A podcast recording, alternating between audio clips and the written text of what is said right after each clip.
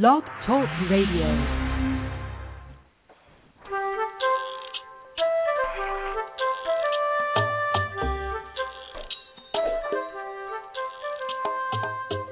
Hi, welcome to Teach Me to Talk with Laura and Kate. I'm Laura Mize, pediatric speech language pathologist. And I'm Kate Hensler, developmental interventionist. How are you tonight, Miss Laura? I am great, but did you hear all that terrible static? Are you still hearing that? No. Are you are you hearing it? Oh, maybe it's just No. my end. Okay. Well, I hope that's not problematic tonight. Um, I am great. How are you? I'm doing very well, thanks. I was a little late getting on uh, tonight, and you beat me to it, so that's a first. And I'm always giving you, well, maybe not a first, but maybe, ooh, in the maybe ten times, maybe. It in doesn't whole happen four a lot. years, yeah, we've done our show because I was posting a picture that we took yesterday. I don't think I posted a picture in a while uh, of us on Facebook. I think early on with the show, when I still did post about the show every week on uh, teachmetotalk.com on the website, I would post pictures, but I haven't had an updated picture. So for those of you wondering how Kate and I are aging, you can look at that on uh, Oh. Teach Me to Talk uh, Facebook page. And so we Must be uh, a good we're- one of you if you if you lead in with that. Don't post how I'm aging. you couldn't really see the picture without your uh cheaters, could you? So you don't yes, know you how had it me taking yesterday. pictures, and I'm like, I can't see that. They're all beautiful to me. That's a good thing about losing your eyesight. When you don't have your readers, everything looks really good. You just pretend you see it. Well, it's a really cute picture, and so I posted it when I did our little summary about uh, the show tonight, and so that's on there. And you know, we already have a caller, so let's just go Oh, ahead and get right on that. I was hoping we'd have a caller tonight. Hi, caller. How are you? Hello. Are you calling in to ask a question? Hello. Okay, I don't think so. Maybe they just wanted to listen. Okay. Uh, let's just do our normal kind of stuff that we do at the beginning. Let me do our announcements. Uh, I have my conference schedule. And hello, Georgia. If you're a new listener and have gotten your mailer this week and are tuning in for the first time, I would sing Georgia, Georgia on my mind song because that's every time I say Georgia, I want to break out into into that song. Um, so if you're listening for the first time again, welcome to the show. And I will be in Atlanta on September 27th and 28th, in Columbus, Ohio on October 11th and 12th, and then in Chicago on October 25th and 26th. And you can find out all the information about my conference um, schedule at teachmetotalk.com, and you can register and um, sign up there. And we have a two-day format this year. I'm not going to talk about that again this week, but if you want more information, please check out the website. I would love an opportunity to meet you, and I always love it when I'm there, and I always do sign-ins and am at the table. And a lot of times that's new for people. They've never they don't really see the speaker before the speaker comes out to um, talk, and so I love it when I'm standing there and somebody says, "I know your voice." Because they're podcast listeners, and so that's always kind of cool to me when somebody will jump in and say that. So, wanted to mention that. So if you are coming and you're a regular podcast listener, please tell me because I I love hearing that and love getting to meet people in person. So that's a lot of fun. Okay. Any more announcements before we get rolling with this week's topic, Kate? Uh, nope, not for me. Oh, I was going to say what we were doing yesterday with the picture. Uh, it was, you know, my son is getting married in oh, a little over a month, and Kate came to one of their bridal showers yesterday and got the most masculine gift there, the knife set that was on their registry. So thank you so much for that. He loved it, and we went to see his cute little apartment today, and he and Johnny were checking out the knives. So that was a big hit, and thank you very, very much. Well, I divulged at the shower that the young man at Bed Bath Beyond confided that he would rather get the knife, knives than the pot. So I decided, okay, that'd be good. Since Tyler probably had a hand in choosing the knives, that would be something Joe would want to choose as well. So I thought, oh, that's fun. So I'm glad he has good knives. He does, he does, and we were making sure he had food today to cut with those knives, so that was good. Oh. we'll stock up visit for mom and dad. Aww. I know it was a fun day, and we got to see our older son too that we haven't seen in a couple of weeks. It was a lot of fun. We had a great day. All right, I am having a hard time staying on topic already, so it should be a fun show. But let's uh get going with uh farm animals. Now, this is part two of or, or a continuation from last week's show. We spent the hour last week talking about how to use farm animal toys with toddlers who may not be that interested in playing with farm animal toys yet, or usually the case is they're not quite developmentally ready and their play skills aren't as advanced as you would need them to be for them to really start to engage in pretend play. So last week we spent an entire hour talking about those kinds of early play activities that we do again before children may be really ready to do a lot of sit down play activities. And we talked about how I consider farm animals in my little sequence of play a vocabulary building activity and that really comes after children like more movement based activities, more cause and effect toys where they're working on again simple problem solving and other kinds of sit down activities. And so this would be um, an activity that would come after children have mastered those earlier kinds of play activities. And sometimes I think that we just naturally would, uh, when a kid doesn't appear very interested in playing with a toy or a set of toys like farm animals, that we might say, well, he just doesn't like it or he's not interested when a lot of times it's that they're not quite ready developmentally. And so last week, again, we spent the whole show talking about some really ways that you could engage kids who are right on the um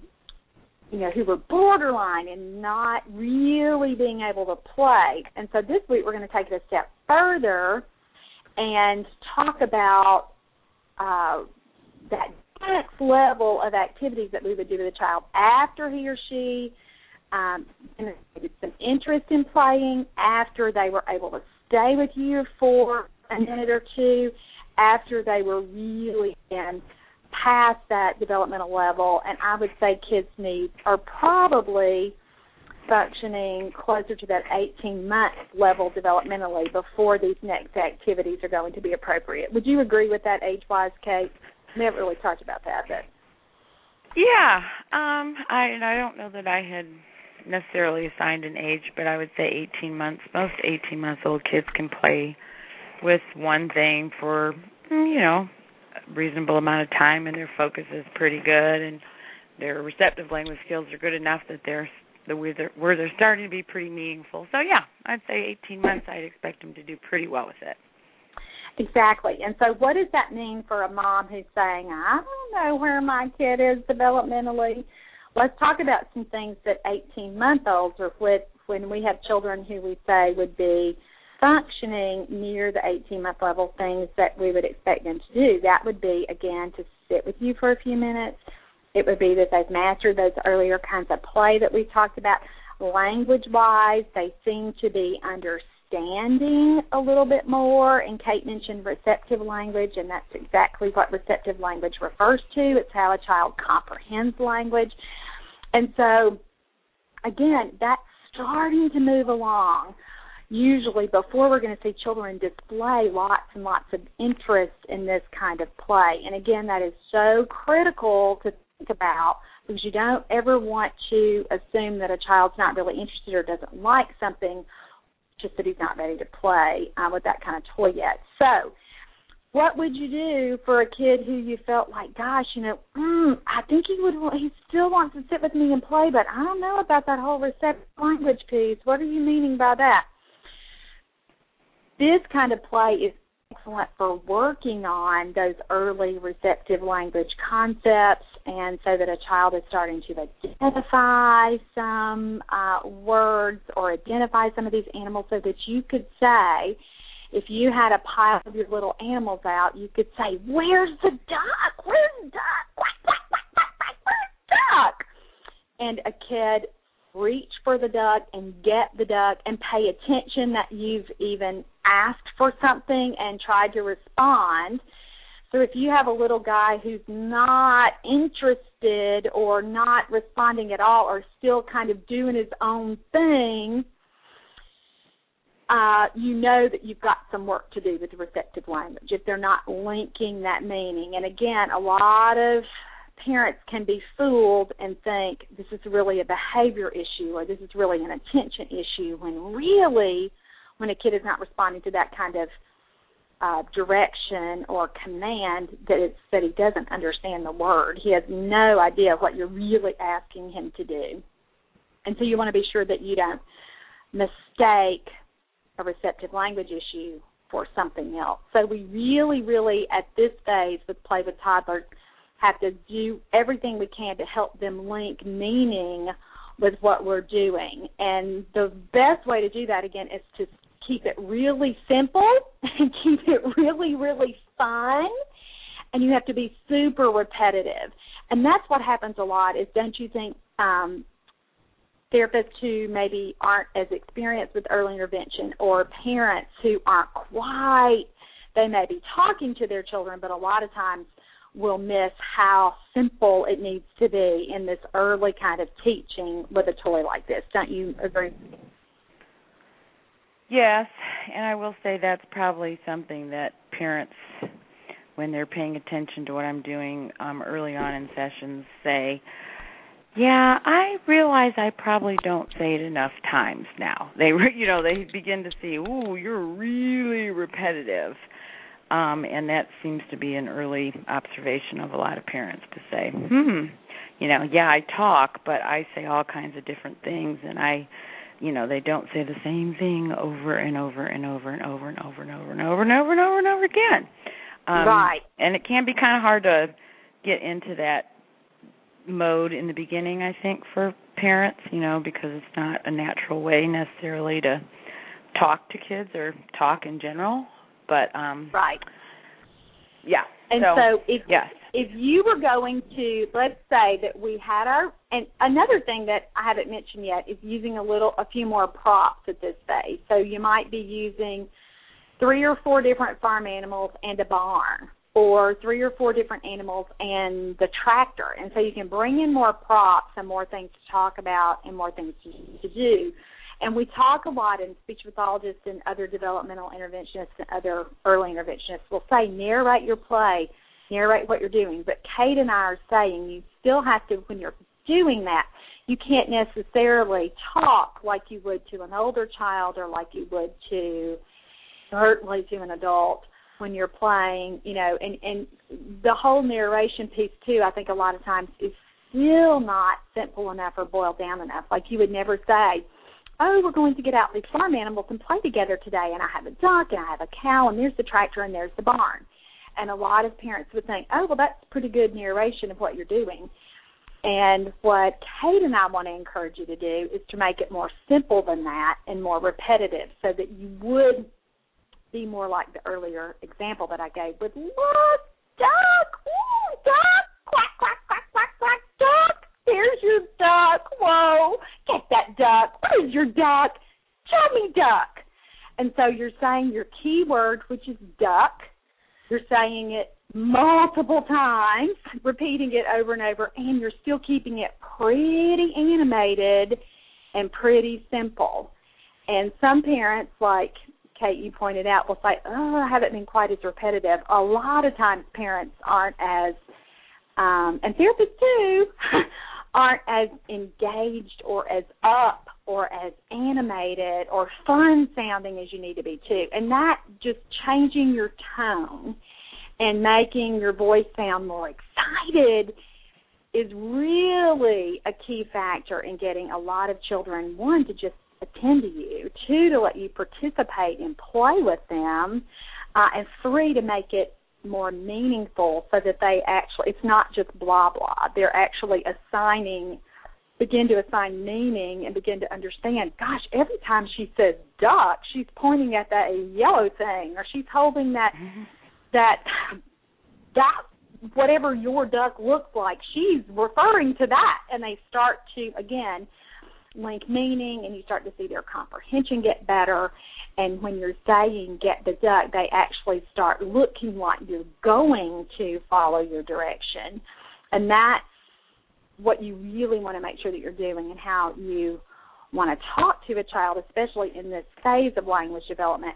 And i always tell parents of children that aren't talking that we identify if we identify that receptive language that they have a delay in that area as well that I always have to say we have to do something different than what you've already done because if your child were going to learn how to understand language and how to talk just from what you were already doing, I wouldn't even be here. You know, he would not have qualified for services. So we have to make a change. And again, sometimes um you can get a little bit of resistance from that because a parent will say, "Well, I don't really want I you know, I've read in baby books or other books or parenting magazines that you're just supposed to talk like you would normally and that a child is just going to get it." And again, I always go back to if that were going to work, um you know, it would have already worked. So we have to change input so that we can meaning what talk to kids so that they can change output, meaning what they're what directions they're able to follow, and what they're eventually able to say. And so we have to be sure that we're doing the things that research tells us works to help a child begin to understand language and eventually again be able to repeat those same words and start to talk and communicate uh, verbally. And so the the first piece with really learning how to talk so that you engage a child and really making it simple and really making it fun is just critical. And again, if you don't, if you've been kind of monotone or kind of more adult like, I would really challenge you to change your approach and to make it more exciting and make your voice more fun sounding. And again, that that simplification piece and repetitive piece is just huge. So, Kate, again, I'm going to put you on the spot. If you were doing a little narration with, say, a cow or a pig or something like that, what are some things you might say to a kid if you were working with with him? Hmm. Well, it would definitely depend on the kid. Right. Um, uh, can I assume he's at 18 months developmentally? Yeah. Let's just assume okay. that. Yeah. I'm going to assume that he is in fact at 18 months developmentally across the board. Um, it, knowing that, I always start with, as you did, label, label, label, label, label the object, the animal, do lots of the actual sounds. Um, beyond that, I always go to what I refer to as everyday things, like I would have the animals eat, and I would have the animals sleep, and I would have the animals walk, and I would have the animals um well, those would be my first ones that I would do. Eating, sleeping, walking, running, depending if it's an animal, you know, what kind of animal it might run. Um, so I just want to work in activities and daily things or everyday things that kids are familiar with. Kid, all kids eat, all kids sleep, all kids um, move in some variety or another. So those are things that they know, and it's you know when you go with what they know and what's part of their everyday life, it's much more meaningful. Um, so it doesn't necessarily have to be related to animals. It just the best is what relates to the kids, and those are things they know. And when you model those things, they tend to understand them and want to imitate you, which is what we want them to do. Exactly. And that's really teaching a kid how to play. If you're just sitting with a kid and waiting for him to pick up the next animal. And again, a lot of a lot of adults miss this because they'll say, "Well, I'm supposed to narrate. I'm supposed to talk about what he's doing." And so they just kind of sit pretty passively and as the child might pick up a cow, they might say, "Cow." Cow says moo. What does the cow say? Tell me what the cow says. What's the cow say? I know you know. I told you yesterday. What's the cow say? And again, when I'm doing this, I'm I'm not making fun of a particular parent. I'm not being I'm trying to be facetious and funny and and again, I'm not doing it to be derogatory at all. I just want to give some pretty blatant examples so that you can recognize oh gosh, there's a different way to do it. And that's not what she's saying to do. And I think sometimes when you give a negative example, oh, some people just kind of take it wrong and feel like that maybe, again, we're pointing out um, things in a negative way. But again, I've just found with parents sometimes and working over the years, and even with therapists, if you don't really, you have to talk about what to do, which is what you're doing, but you also kind of have to point out what not to do. So, and a lot of times parents will tell me, "Oh, I used to do, I used to do that, and then I heard you say on the show not to do it that way, so I stopped." And so yeah. again, I just I stopped doing it that way. I started doing it this way. And so I realized that's not, exactly how I did it. Yeah. Yeah. And it's not to pick on anyone, and it's certainly not to point out inadequacies or, uh, again, be negative or bash anyone. It's just to say, don't do it like that anymore. Try something different. So when you're playing like that, what Kate has said that she does is she takes the animal and she makes the animal do something. And you're not saying it when the kid does it, Kate. You're actually grabbing the farm animal and making the animal. You're modeling. Oh, you're making absolutely. the animal. Absolutely. Yeah. Uh-huh. Over Yeah, and so- and over in the most exaggerated and dramatic way possible. They don't just take a drink, they slurp. They don't just eat, they you know, act like it's their last meal. They everything is very exaggerated and So do some of that. So you just act it out for us now. How would you do it? Are you embarrassed that I've asked you this? Do you just want me to do it? You are not I don't do these things on air. Yet let you do these things on air. no, but if you had a puppy and you were you were playing with a dog with the farm set, and you, if the dog were going to drink, and you were saying, "Oh, dog, dog's thirsty. Look, dog needs a drink. Let's drink."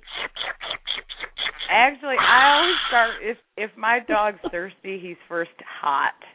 Actually, I always do hot before I do thirsty. So I'd say, "Oh, dog's hot," because I always they all love that open mouth, stick your tongue Yeah. out and pant thing. And you know, Yeah. for the kids who are non-imitators verbally, that's something that we can get early on. So I really always start with that. So I'd say, "He's hot, he's hot." And then I try and work in drink and thirsty because I think it's surprising how many kids don't understand what thirsty means, and parents always Exactly. assume they do, and it's pretty abstract. So I always say, you know, dog's hot, hot, he's thirsty, he needs a drink, get him a drink, drink, drink, and then hopefully I have something, whether it be a little bucket or there's a little trough with the farm set, or, and again, don't get hung up on it being perfect, but um some approximation of water. And then yes they go over and they make a big a ah, or whatever goofy slurpy noise I can do. And that's about it for me. you did a, you did great modeling that. But Oh, see, thank you. Is my point is when we're doing this, this is just automatic and plus. You wouldn't really say, "Dog's hot. Let's get a drink. Where's the water?" you know, it's going to be more than that. You're going to really turn it on and really exaggerate. The other thing that you do when you're playing with the kids with farm animals like this is you are right down there with them. So if your barn and your animals are on the floor, you are on the too. You're not really narrating, you know, as you sit up on the couch and fold laundry or whatever. You've got to be down there on the floor in the thick of things, holding the dog, making it go over to the water, and again, modeling all of that. And your face is right there, right in your little friend's face or your child's face, so that he or she includes you in play, and so that he's listening to your words, and so that he's participating with you. It's not a passive activity where, again, he's going to pick up an animal and you narrate you know, oh, there's cat, you know, and again, you just kind of narrate what he's doing. You don't do that. You sit down and play with the child. It's not observation. It's intervention, it's therapy. So you're there together. And I love what you said about using basic actions in play that a child would already recognize. When you're doing that, you're not only working on the name of the farm animal, but you're also introducing verbs. And I, in uh, last week's therapy tip of the week, I talked about how important and how great farm animals are for teaching verbs and for working on kinds of words beyond nouns because so many times with late talkers that's what we focus on we just focus on teaching cow pig horse duck you know without taking it a step further and having them follow some directions and really work on their receptive language and assign meaning to words beyond labels. And so many of our little nouns are labels. And again, a lot of our little friends are like talkers. And even in typical language development, you see tons of nouns dominate those early vocabularies, but boy, verbs are important too, and those action words. So, so farm animals are great for teaching those early things. And Kate's point was so great about that as well because those are actions that children probably already understand and things that they've already linked meaning with so that when you can say eat they know what that means uh, and you don't want to just assume that if you are talking about it too that a child understands if you're not seeing evidence of that. So if you're pretending like you want your horse to walk and the child isn't you know you're saying make your horse walk. Let me see. Walk walk walk walk walk. And the child isn't doing that, you take your horse and make it walk, or if you have to, do some hand over hand. And that's a therapist term for meaning that you're going to place your hand on the child's hand as he holds the horse and physically make the toy move. And I walk, walk, walk, walk, walk, or run, run. You know, whatever your action is there. Same thing with sleeping. You know, let's make Pig go night night. It's sleepy. Pig needs to sleep. Let's sleep. And so if the child is not looking like he or she knows what you're talking about, you take the pig and you take the child's hand and you help the child, you know, uh make the pig lay down. And so you're going to put it on its side and then you would do whatever you do for sleep or for night night. You could snore, you could do a big shh night night, night night. you know, whatever you're going to do to make that more fun and more enticing and more engaging. And remember, we're helping the child learn what that verb means. And again, the the the other thing with that is you're helping a child learn how to follow directions. And so, if you have a child that you're working with who's not really giving you much, uh, you know, doesn't really respond when you when you're asking him to do things, please don't always that's just a behavioral thing that he's just not interested in it. You know, this is how you teach a child to follow directions in play, and so that you're starting with this kind of really simple activity. And again, it's usually more enticing because it's it's pretty fun when you're doing those things. And you want to again, if you have a kid who seems kind of checked out on you, that means you got to get up to the next level. you ratchet it up a notch so that you are keeping him with you and making it again more fun and more um enticing for him to want to stay there and do it with you. If you're trying to do a lot of this with a child and he or she keep running away, chances are that you're talking too much and you're still above where they are developmentally. So you would want to go back and use some of those ideas that we talked about last week. Um, and we're not going to repeat those again, but go back and listen because that would tell you where that child is functioning developmentally with play, and he's got to learn how to stay with you and engage you for longer periods of time. And for whatever reason, you know, it's a sensory thing, or again, um, he's just not there yet. So you'll you'll if you have a kid that you're trying some of these ideas with, you may have to take it a step back and then work back up to these kinds of things. But the main thing you're doing at this phase of therapy with a child is really helping them understand more words so that eventually you're going to hear those words and um, get them to be a little more imitative and repetitive. I like the thing that you said, Kate, that you're doing is that you always work in sounds.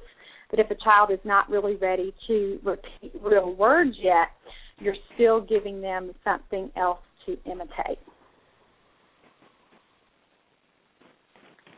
Are you there? Can you hear me?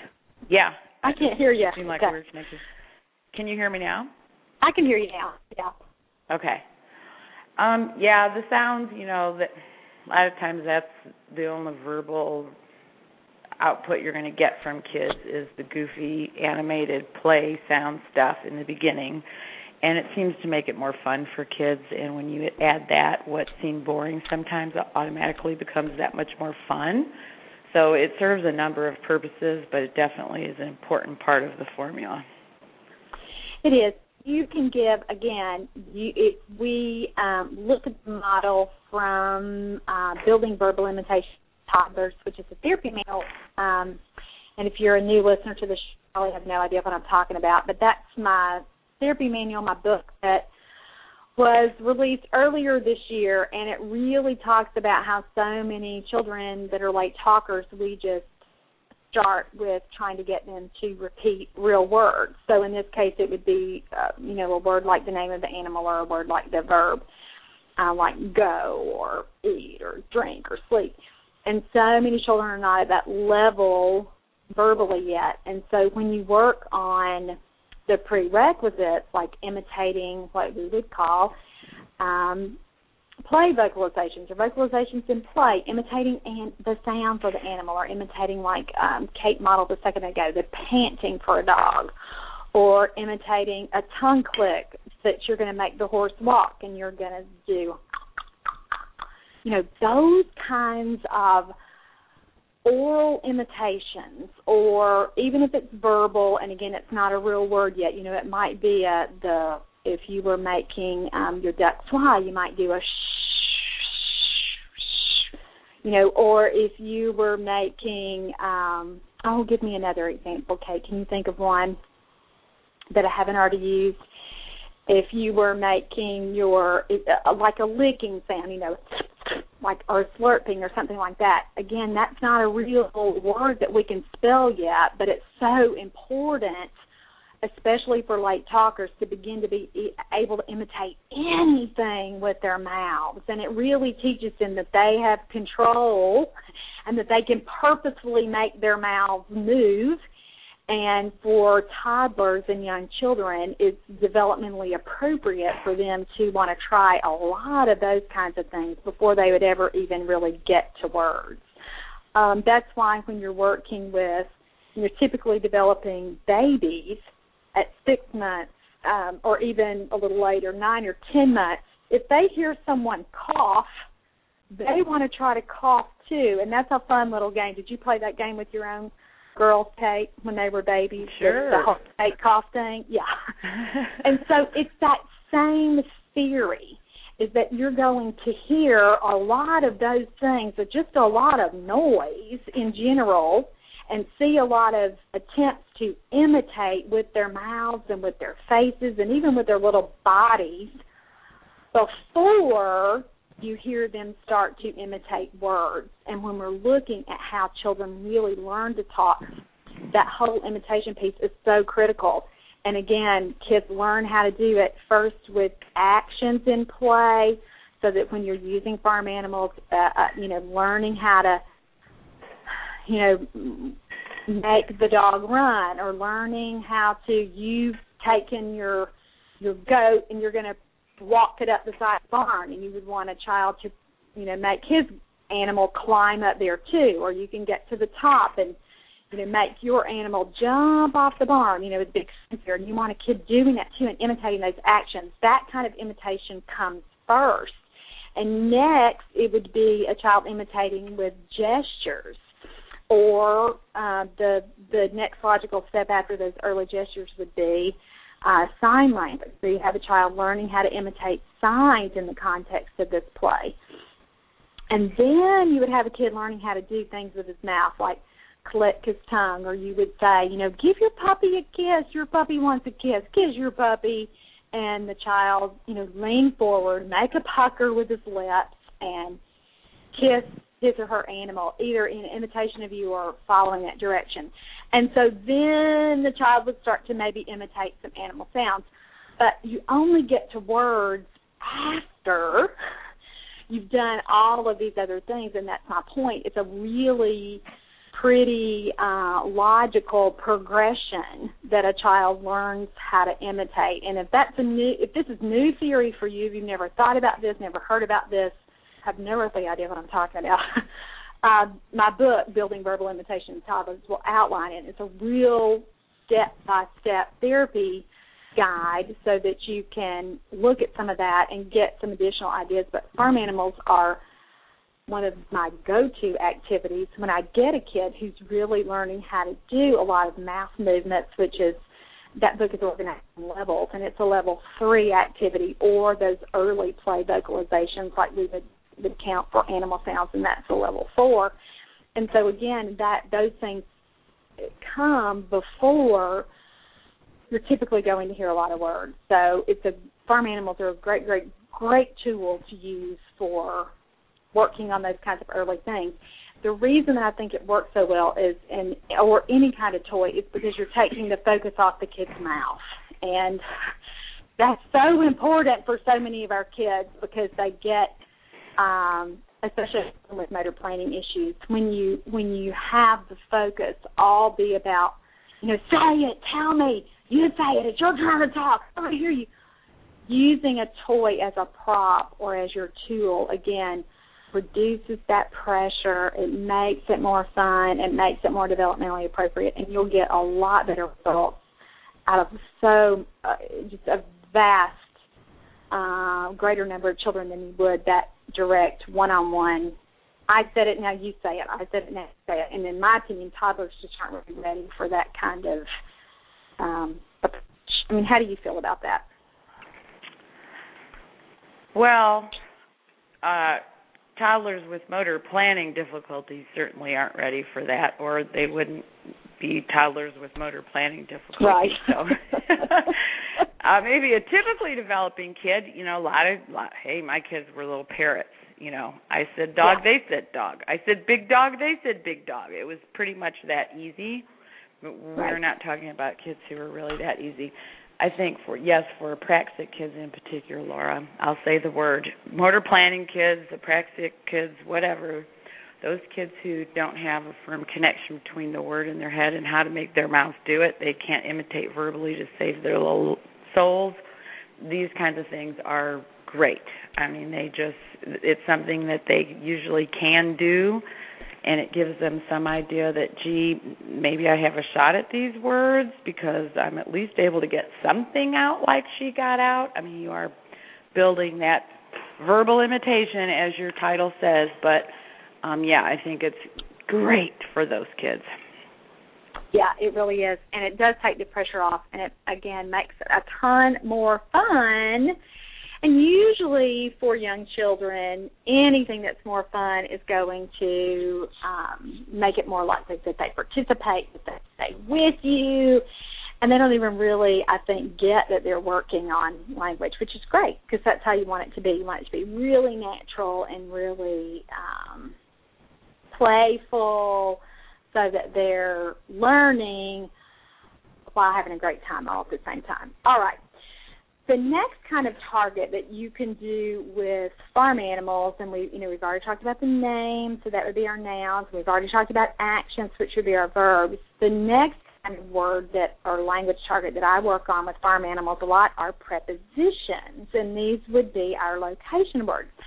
And the prepositions that are usually come first when children are learning uh, these kinds of words. And again, they have to understand the word, they have to be able to comprehend it, follow a direction with it in it, know what you're talking about long before they're able to say the word. But the words that are appropriate at this level would be up, down, in, out, off, and on. And those are your six uh, prepositions that you're going to be targeting. And if you're using a barn or if you're using a tractor or some other prop with your farm animal, you already have everything you need to teach those concepts and teach those words. And again, please don't dismiss the child has to understand it and have a firm grasp of what in the barn means versus out of the barn, what on the barn means versus off the barn. And so you'll you'll have lots of opportunities to teach these kinds of things as you're playing together. Now, some of our children with receptive language issues, if the issue has been pretty significant, you may have to teach those concepts or those words not in pairs. And I think it just kind of comes instinctively to us as parents and as therapists to think that we're going to teach them as opposites, like up versus down, in versus out and off versus on. But so many of our little friends with language delays will not firmly grasp what you mean unless you teach them separately and not try to always um, bunch them together. Our children with auditory processing issues, meaning that they hear the word, they might even be able to say it, but they don't always connect the meaning accurately, may even misuse some prepositions. You know, you're putting it um, in and they're saying out because that's what you've labeled as you've taught it and they you know you've always taught in and out at the same time and they just kind of have learned that that word comes next and haven't really grasped that know what you're talking about is putting that animal maybe in the silo or in the stall or whatever you're playing with the barn. So you want to be really, really careful as a parent and as a therapist that you're monitoring and that you're making sure that children learn those correctly. That doesn't always happen with language delay kids, but I've had it happen a number of times. You've seen that before, haven't you, Kate? Okay, true confessions. I make the mistake of teaching them together. So, yes, I see it happen on a fairly regular basis. but it is kind of I mean, you do think about teaching them together a lot. I, and I'm not saying no, I, I always. I'm, I'm being honest. I'm not, I make that mistake. I'm going to try and do better on that. yeah, but that's that's what's happened for, and I've had you know, and you know the reason that I know this so well is from personal experience, where I've had a, a kid that I'm saying, you know, put it in, put it in, and they put it in, and they look at me and say, out, and I I go, okay, let's take it out, and that's not what they meant, and I think, oh boy, they've just linked mm-hmm. in and out go together, and mm-hmm. that's what's happened here. I've got to go back and teach in all by itself, and we're going to put a ton of stuff in, in, in, in, in, and we're only going to talk about in for several sessions, and then we're going to talk about out and I've had it happen on more than one occasion. As I'm talking about this, I'm seeing my little friends' faces from the past who taught me that lesson that you can't always teach them in pairs. And it does make sense to teach in pairs, but especially our our little friends with auditory processing things, issues, and especially our little friends with more significant cognitive delays. And they right. a lot of times can miss learn a word because we've bombarded them with too much new stuff. They we try to teach them too many new words um, in one session, or even over time. And you're thinking, "Oh, I'm working on prepositions. I'm just going to teach it all together." For some children, that will work, but for some children, it absolutely will not work. And so, if you have a child who's not a great follower of directions and who doesn't do a lot of your follow a lot of directions or a lot of commands on request, then that's a big red flag that you should be teaching words separately and slowing way down and working on up up up. That's another one is I'll I'll be making my animal climb up the barn and before I can even say up up up the kid is saying down down down down down while we're moving it up. You know, so if you've mm-hmm. seen a child, if you're seeing that, just know that you're going to have to back up and reteach it and only teach one of those concepts at a time. Again, boy, have I learned that lesson the hard way. And well, I see it with stop and go a lot. Yeah. Yeah. Uh, because again, I've taught them together because to me that makes sense. You know, with right. certain toys, it stops, it goes, it stops, it goes, and they're they're into doing it. So I'm labeling it. But then before long, I realize they're saying stop, but they're making it go. And right. Saying, no, let's go. It's happened with me yeah. with with a lot of ver- even verbs like stop and go, open and close. I've had mm-hmm. kids mess that up before.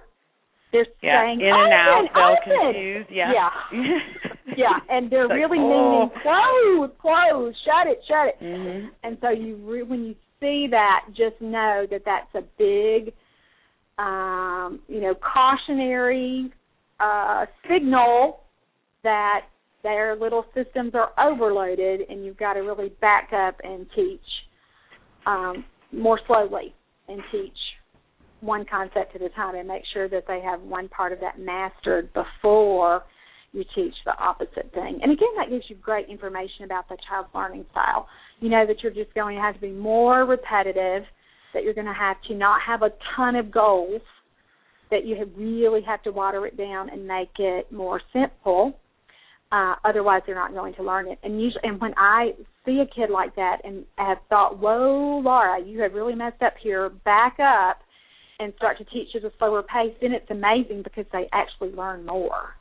And they are able to almost instantly make better progress because I'm meeting them where they are developmentally and doing, you know, teaching them in a way that makes more sense to them. So actually you'll you'll do a lot better for those kinds of kids progress wise uh, therapists that have made that mistake if you slow way down their their rate of learning will actually speed up a little bit because you're not trying to teach too much at one time.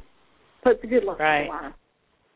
I've Yeah. had it happen with um a fair number of kids on the spectrum who are pretty echolalic and they'll pop out the words but they don't necessarily get the meaning as they're popping out Right. the words and that's when that red flag always goes up for me. Uh oh, you know. Yeah. yeah. Yeah. He's Hmm. saying it, but he doesn't know. May be past the receptive skills. Yeah. Yeah. So. And so we have to be really, really careful with that kind of thing. Other things that are great with farm animals, I do a lot of little little routines or a little lot of little play routines with farm animals and the barn is so great for that. You can do knock on the door where you're saying knock knock knock knock knock who's there? Who is it? And a lot of kids oh excuse me, I have to sneeze. Oh, it's gone. A lot of kids will start to pick up that verbal routine, and you will start to hear some imitations and that kind of um, play routine where they've heard it over and over and over.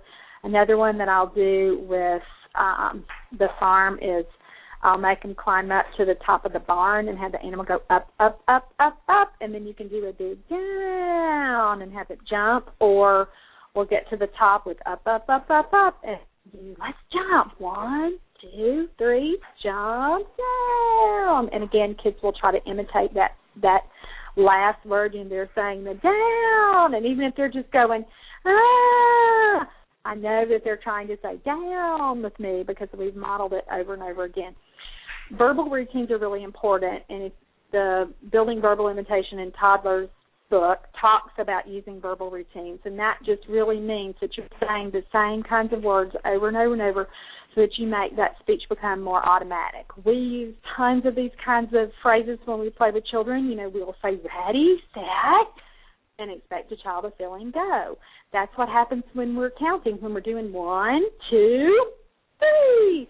And so it's a great therapy technique. So many children respond so positively to that method. And again, I believe you're going to hear lots of those kinds of words, the words that are really associated and um, maybe not limited to a certain context, but certainly more you're more apt to hear that word.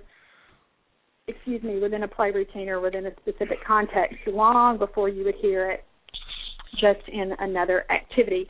I saw a sweet little girl uh, in my office this past week who had a lot of her words in verbal routines, and her mom had the therapy manual, and so she was already really working on that. And she said that's when she really started to talk. It's when she made sure she had so many verbal routines associated with playing and with you know just their things that they did at home little um you know even with their um daily routines.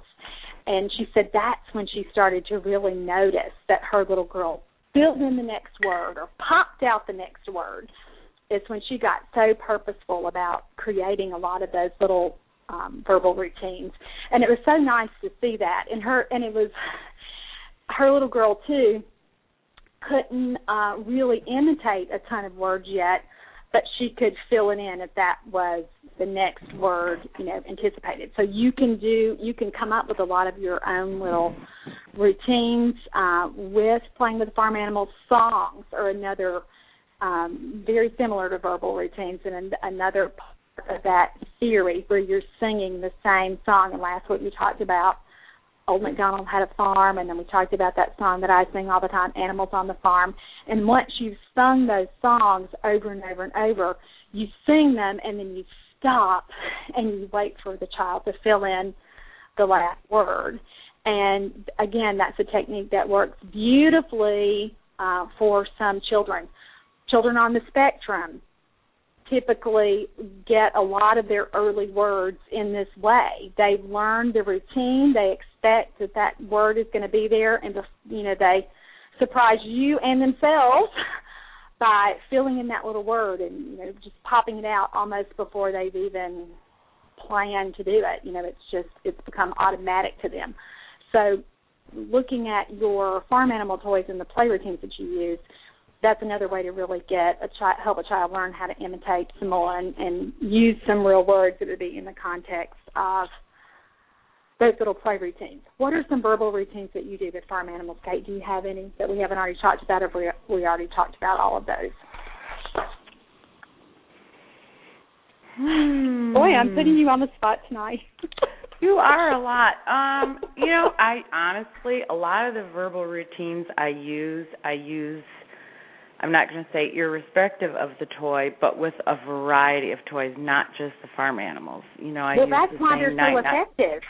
Right. Yeah. I use the same night night routine with the baby dolls that I use with the farm animals, that I use with Thomas, that I use with the kid himself. That sure. you know what I mean? So they hear it and hear it and hear it and hear it and it is that familiarity that makes it fun and makes it interesting for kids who don't necessarily tune into language particularly well. Once they've heard it and heard it and heard it and heard it, their little ears perk up and their little eyes start twinkling, and it's like you have a shared experience, and they come to you know they blossom through that. But so it's hard for me to say with just the animals because really all my routines I pretty much if I'm on use them with a variety of things. But the night night routine is a big one I do. I always do some sort of up and down thing because that's so much fun and enticing for sure. for our population. Um I always do something with eat. I always do something with uh drink, run, fall, boom. You know, lots yeah. of kids those are the things that really get them. So if that's that kind of kid and a lot of my kids tend to be that way, you know, they like to crash and burn themselves. Those that's you know, yeah. me I refer to them as the crashers and burners. I just mean they're high energy, active kids who typically don't sit still for very long. When mm-hmm. you work that sort of thing into into play, a lot of times it will hold their attention a little better. So all of those kinds of things are definitely going to be a part of it. Um, I those are the big ones. I'm trying to think if there's anything really unique to farm animals that I do. I don't know that there is.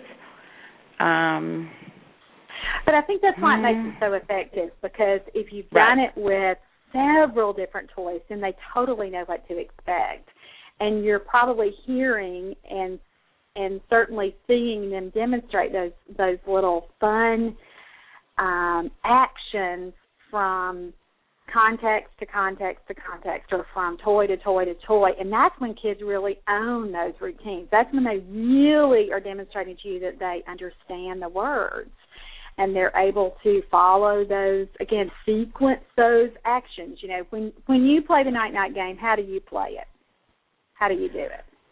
Um i usually say um again i always try and work in the adjective that describes the action. So for that right. one i usually try and work in sleepy or tired. I usually say tired but I go on about, oh, it's night. Oh, they're tired. They need to go night, night, night, night. Tell them night, night.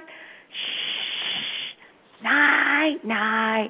And then I snore. Real big and exaggerated.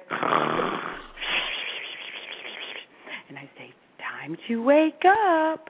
One, two, three, wake up. And then I usually I'm hoping the kids playing along with me, but if they're not, I kind of scatter the people or shake the people or you know the cow or whatever was sleeping right. and make a big ruckus about the wake up period. And I usually yeah. try and get them to do it as many times as I can. Exactly. And that's what makes it so effective though, because you're doing it again over and over and over with this toy and then the next toy that you get out that that would be an appropriate routine to do you would introduce it with too and so that's so effective and i i, I love that and i hope that we're helping therapists and parents think about how they can pull th- those little routines in from other toys that they've used if they're relative and applicable or even loosely related you want to bring that in when you're playing with your farm animals too. It's a great way to help kids generalize and carry over what words mean and how to use them from um, you know with then among a variety of toys. So those are some great ideas. I think we talked about this last week how an important cognitive milestone that we can target in play is with farm animals is learning how to play with two toys together. Did we talk about that some last week? Do you remember? Doesn't really ring a bell for me too much, but okay. doesn't mean okay. we didn't. Well, well, let me just hit the high point for that. I think that we did, but I'm not quite sure. I know I talked about it on Therapy Tip of the Week, the video, and if right. have I mentioned yeah. that tonight already? If you no, haven't watched, so. okay, Therapy Tip of the Week, is the latest one, the date on it was 8 3 12. And so if you haven't watched Therapy Tip of the Week from last week, this these couple of shows, last week's podcast and this week's podcast, are based on the Therapy Tip of the Week video that I did um, on August 3rd about using farm animals.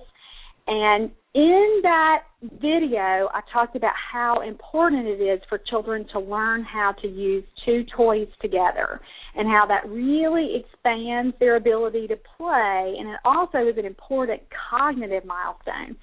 A lot of our kids with developmental delays really like to play with one toy at a time and they may do an action with a toy so say if they were playing with a cat with your farm toys they may make the cat walk, they may make the cat drink, they may do some other things. But then when you try to um, use the cat with another object, they may balk a, lo- a lo- little bit about this. Boy, do we see this when our little guys start to play with tractors, and you want them to try to make the man sit in the tractor to drive the tractor. That can send some kids over the edge.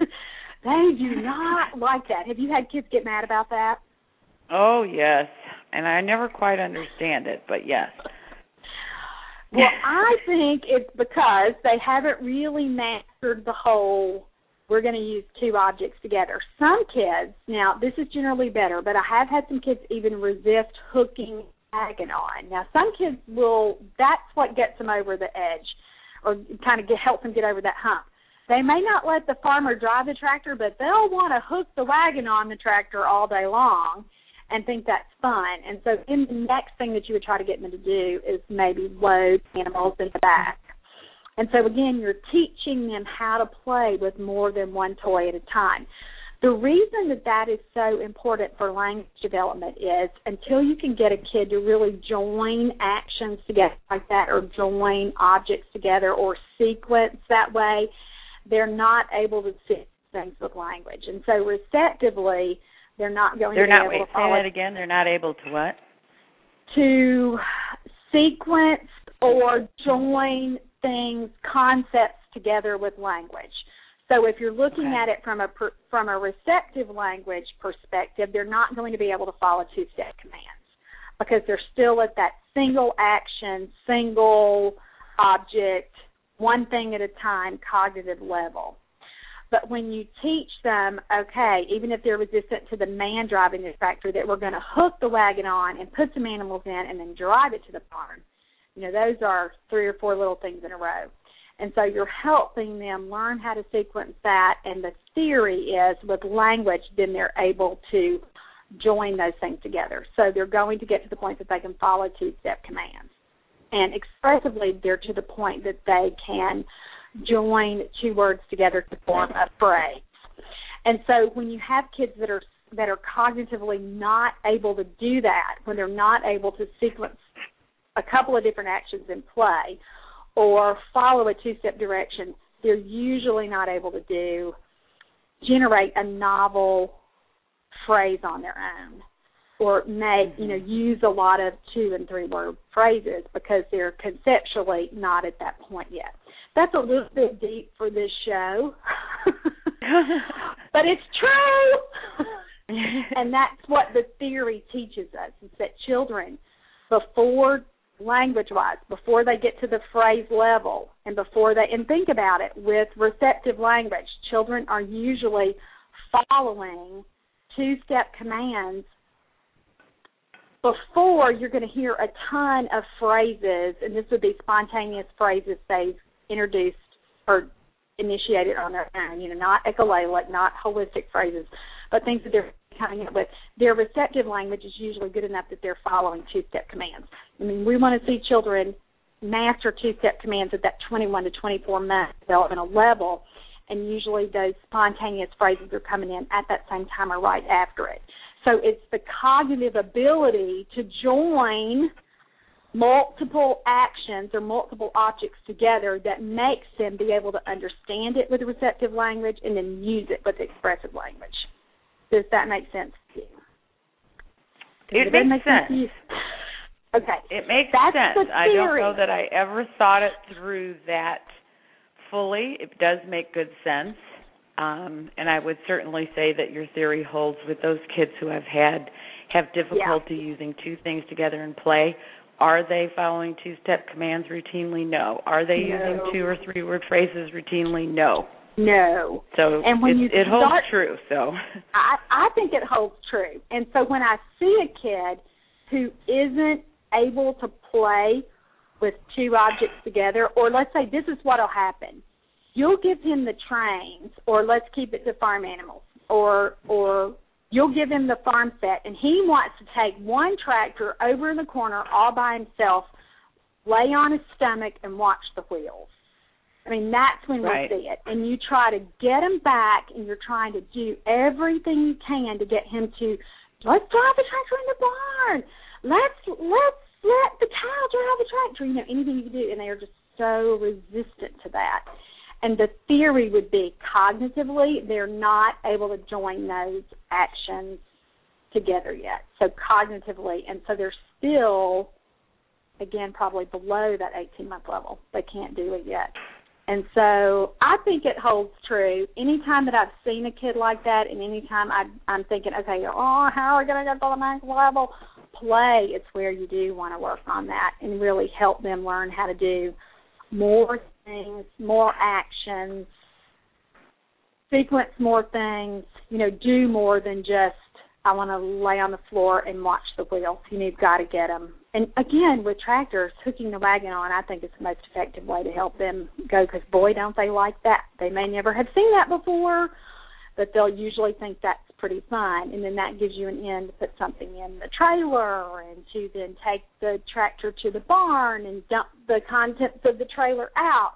And so you're usually able to sequence and get more things going in that way rather than I'm just going to play with one thing in a really restricted uh, manner. And so start to watch for that, Kate, and you'll have to give us a little report on that if you think that theory holds true. I think it holds true with most children. Oh, I You know, think I it, think it about would definitely hold true. I just have never heard the theory behind it or thought it through myself well enough to say, yeah, there is a big connection there. Um, for those people listening, saying, how do you teach them how to get them to do that when what they want to do is lay on their bellies and watch them, which we do get those kids. Um, you know, they want to get their one little piece and lay there and play with it. I really discourage that kind of play during my sessions. I usually try and make a joke about we're not night night get up get up you can't lay down whatever i have to do i tickle them i you know i really i see um sometimes folks parents therapists whatever let kids engage in that kind of play for longer than i think is reasonable. Um i do caution against that because i think that's that they do on their own very well. They don't really need practice doing that. You know? Exactly. you know they need help. They're they great at that already. with- yeah. Yeah, yeah. And most kids now I've had a few on my caseload over the years who really got upset, but most of my kids once they at least know me, they know that I don't really allow too much of that. And because I address it in a really playful way, normally I can get them out of it. Um and up I want them I want them to be sitting, I want them to be you know, I'm hunched over so that they're we're close. And Right. I want them to be able to engage in eye contact with me, uh, to respond to what I'm saying, my facial expressions, everything, and them laying on the floor shuts all of that down. So Right. um, once once I get them up, I want to try and get them to engage in more purposeful play, um, and even if it is pushing the tractor then I'm going to be pushing a tractor too, and lo Right. and behold, my my tractor will probably crash their tractor, and you know because I, I want them to be more social in their play and for them to be um, more well for their play to be beyond roll it and watch it. Right. And so usually when kids are doing that, they're getting that it's that visual self-stimulatory piece. They're watching the wheels and they're watching them go around and around and around. It's very akin to watching a ceiling fan or opening and closing a door or anything that would give them that little visual feedback. And we do see it a lot of times with kids on the spectrum or with kids that just have other sensory issues or with kids that there's a cognitive piece but again, it always kind of goes back to they're not able to play with two things together, and so you've got to bring that other piece in. And I love what you said about you take your tractor and crash that with them, and that's exactly what you do with kids who tend to be hoarders and who want to hold.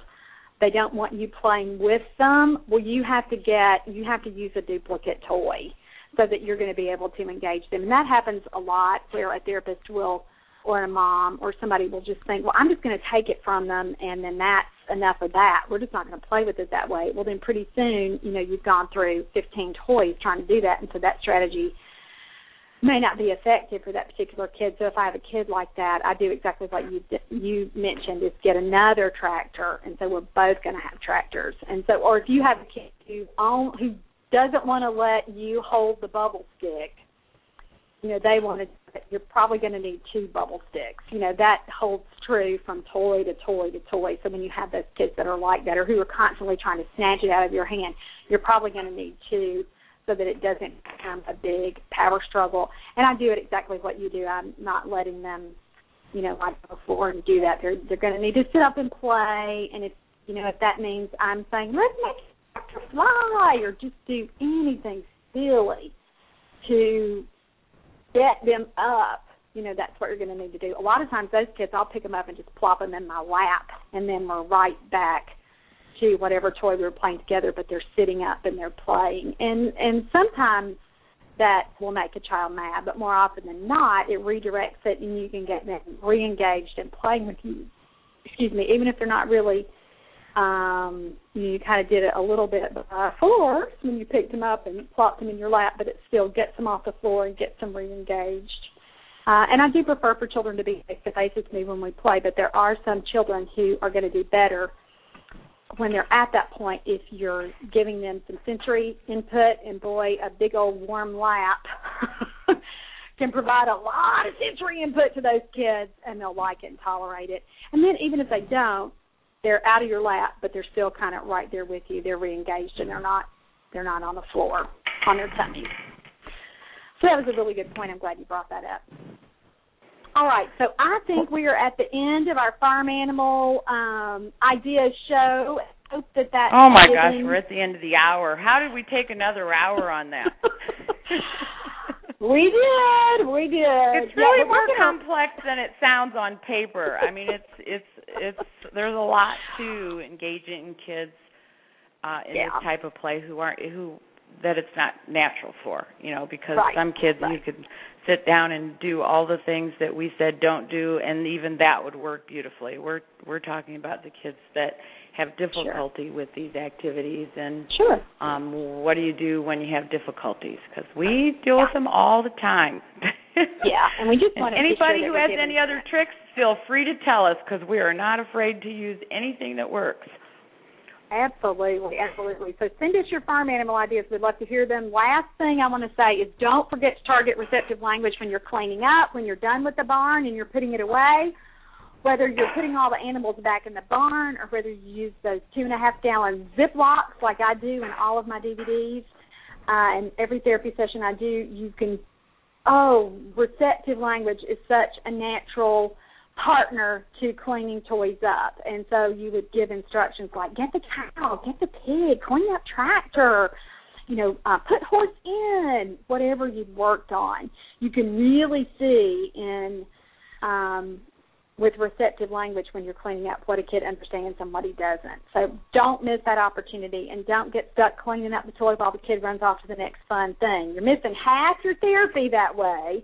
Uh, it is true, great... Laura. That's a big lesson I've learned from you over the years. And sometimes that's when you have their most undivided attention and their biggest effort, particularly if they know the next thing is something they love but that right. you've already taught them that really they have to participate in the cleanup part. Um, yeah. yeah, all of a sudden you think, oh, he did know the cow, the sheep, the dog, and the horse today, you know, because yeah, he exactly. when you told him to get him, by gum, he got him. Yeah, so. and it's a great way to measure that too. And you don't have to, you know, set up a situation where you're really um, lining up the cow and the horse and the pig and the dog and saying, Where's the dog? Where's the horse? You know, you're doing it in the context of the activity with cleaning up. And that's what I love about that too. If you need some help with knowing how to do that, there's some great examples on my receptive language DVDs, which they're called Teach Me to Listen and Obey, Volume 1 and Volume 2. And Volume 2 has tons of examples with um, I think there's farm animals on there, but also other similar play activities where you're really working on following directions and that receptive language piece. And again, I think that is the most overlooked deficit or delay in late talkers is we don't pay enough attention to how children really understand words and they absolutely have to understand words before they can say words or they can use words to communicate. So um, don't forget about receptive language. And again, cleaning up is a perfect time to target that. All right, and on that note, we are wrapping up our farm animals idea uh, series. And like Kate said, please send us your cute ideas. We would love to use them and see them and talk about them um, on a later show. Any other final words, Kate? No, that's it. All right. I'm going to we'll remember that uh, that two toy thing and teaching the, the opposites of prepositions together because I make that mistake. Well, there you go. okay, bye. Thanks so much. Bye.